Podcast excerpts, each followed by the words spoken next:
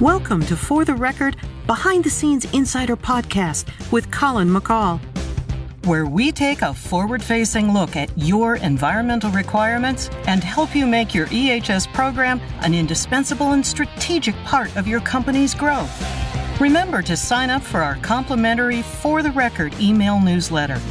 And now, here's your host, Colin McCall. Welcome back, everybody. This is part two of my PM 2.5 conversation with Dan Dix and Rich Hamill. Let's get into it. We've got these modeling things to consider, some proactive steps that we can take. Dan mentioned a few items. There are some more proactive steps that might be taken around PM 2.5 that don't necessarily apply to PSD modeling, but could apply in other situations where perhaps some ambient monitoring might be something that could be assessed. Rich, I'll turn it over to you. Are there situations where ambient monitoring proactively might help in some of these situations? And could PSD be one of those times, or is that impossible? That's a question a lot of people have. Let's talk about it. Yeah, well, there are cases where states in particular have allowed monitoring as a replacement for modeling in cases where they make the determination that the modeling, because of whatever effects are in place, is conservative to the point that it's non realistic. I've seen this happen in particular quite a bit with compressor stations, where now this isn't related to PM 2.5 specifically, but where they have problems modeling uh, in the NO2 NAAQS because these old compressor stations have relatively short, very short stacks that might only be a foot or two higher than the building next to them. And the way that AERMOD deals with downwash is just crippling to those sources. Frankly, you'd never be able to model in. And then they oftentimes will do some test monitoring right in the same general vicinity, right along the fence line, and find that the model may be over predicting by a factor of five or 10 and just is hmm. not realistic because of the way the downwash algorithms work. So in those cases, I have seen monitoring allowed as an alternative to modeling. In terms of PSD, that's less likely, I think, to be allowed just because of the way the requirements are, you know, encapsulated into the rules, and there's sort of this a little bit less variability allowed there or options. So I don't know that you're going to see that. Although we did this is, I wouldn't call it PSD, but in terms of NAAQS compliance, one of the aspects of the sulfur dioxide data requirements rule was if you couldn't model in, you could undergo a three year monitoring program. So that was actually an option that was built right into the data requirements rule and was allowed. And I think in most of those cases, the findings were that the monitoring values were far lower than the modeled results. I can't do this particular podcast without mentioning plant wide applicability limits. I don't think we've mentioned them in the first 20 episodes, which is, I mean, shame on me. If John Egan were listening to these, he would, he wouldn't be happy, but I'll mention them here just briefly. We're talking about modeling and standards being tightened up and the difficulties of the process by which capital projects are, are evaluated, creating hurdles sometimes overly conservative hurdles that aren't very realistic. So we can also look at innovative permitting approaches. Plant wide applicability limits allow a baseline actual emissions rate to be set for the entire facility. So essentially, the entire facility would have a baseline emissions rate of PM 2.5. And then we add the 10 ton per year. Very tight. We haven't talked about that yet. So 10 ton per year emissions increase, significant emission increase threshold for PM 2.5, pretty tight. But we would add the 10 tons per year to that facility wide emissions rate. And then the emissions across the entire facility are tracked moving forward relative to that PAL, plant wide applicability limit, um, uh, that's been set. So that is a different way for a facility to implement projects and those projects don't necessarily need to go through all of the typical PSD permitting obligations because you've already established this facility wide cap. So you're sort of demonstrating on an ongoing basis that you're staying below that. And therefore, you're not triggering into any of those requirements. So that is one way to potentially simplify things, particularly if there's facilities that have very high baseline emissions rates for whatever reason. Maybe different fuels had been burned in the past or things like that, where that baseline could be preserved. And then we're looking at the true environmental impact that's occurred from that facility historically to now. So it's it's a nice realistic way to look at emissions. It is it does come with more tracking potentially, and there's you certainly don't want to go into a process like that lightly, but it's always something to consider. So I wanted to mention it. I think we'll end up having an episode about PALs specifically at some point in time. And we'd be remiss. Dan was on the last couple episodes. We talked about environmental justice considerations Right now, we're talking about fence line, we're talking about monitoring. So, the, all of these things are tying together. Rich, I want to go to you. I know there's been EJ legislation that's had PM 2.5 in it and linked, sort of linked to it. So, this is a very broad sort of category here, but any perspective from you on how PM 2 PM 2.5 specifically uh, is going to be linking up with environmental justice policy? Yeah, well, possibly the most onerous um, proposed regulation in terms of how it impacts industry is the Clean Future Act, um, which has as one of the two criteria for determining whether a community is considered overburdened um, a threshold for uh, for annual PM 2.5 of eight micrograms per cubic meter.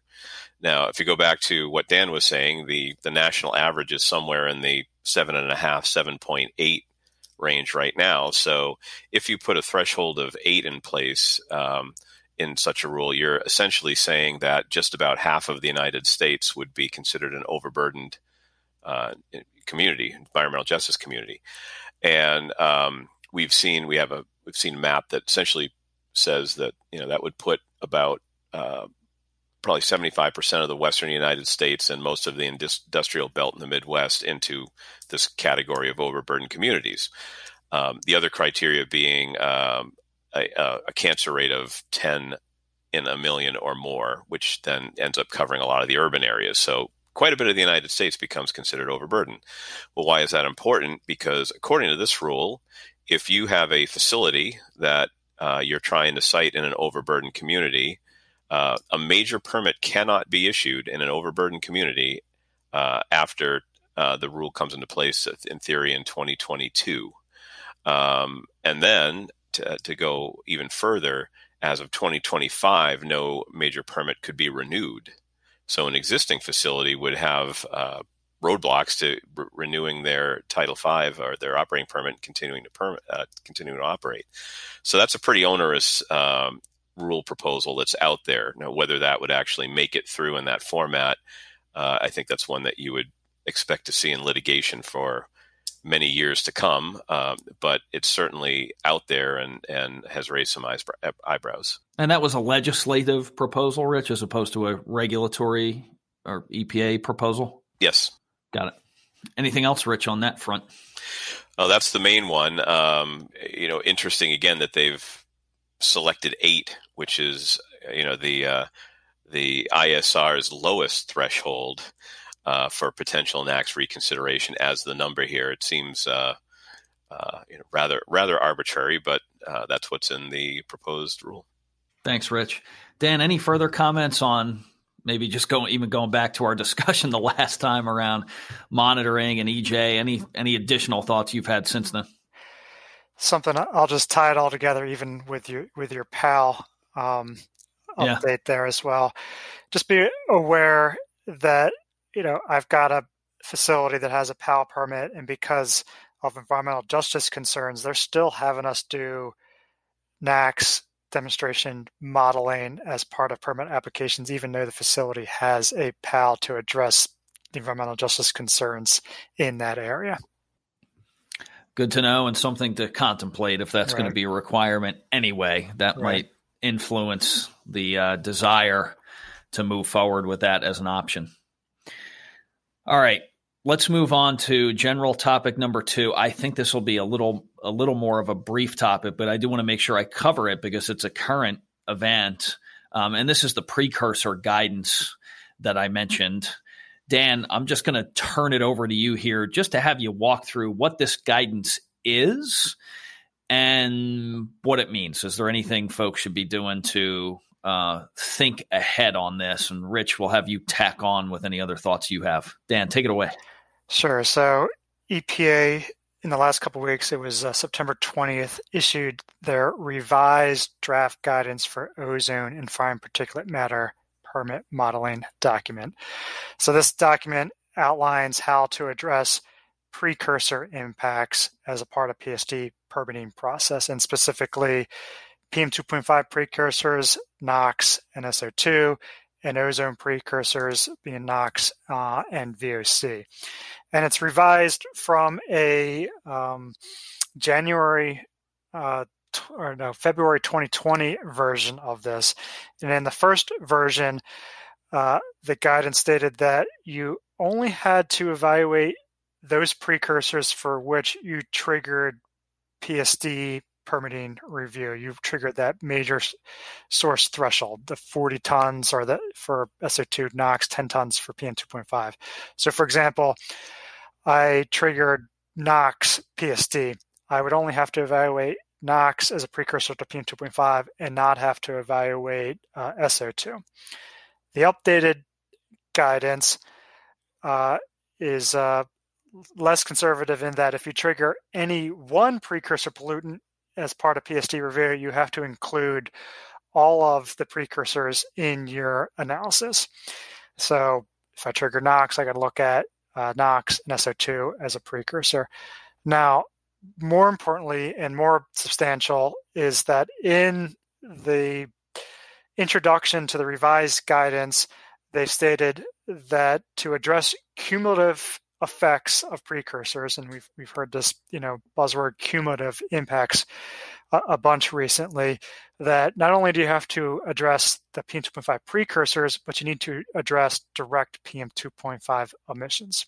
So, what this potentially means is no longer can I utilize a PM2.5 PSD avoidance approach where I try to make sure I'm below that 10 ton threshold if I'm triggering for NOx and SO2, because if I trigger those two precursors pollutants, I got to address there's the precursor component and the direct PM2.5 emission component. So this could be a way that uh, you're going to need to do PM2.5 uh, dispersion modeling with AERMOD, even though you don't trigger uh, PSD permitting for it.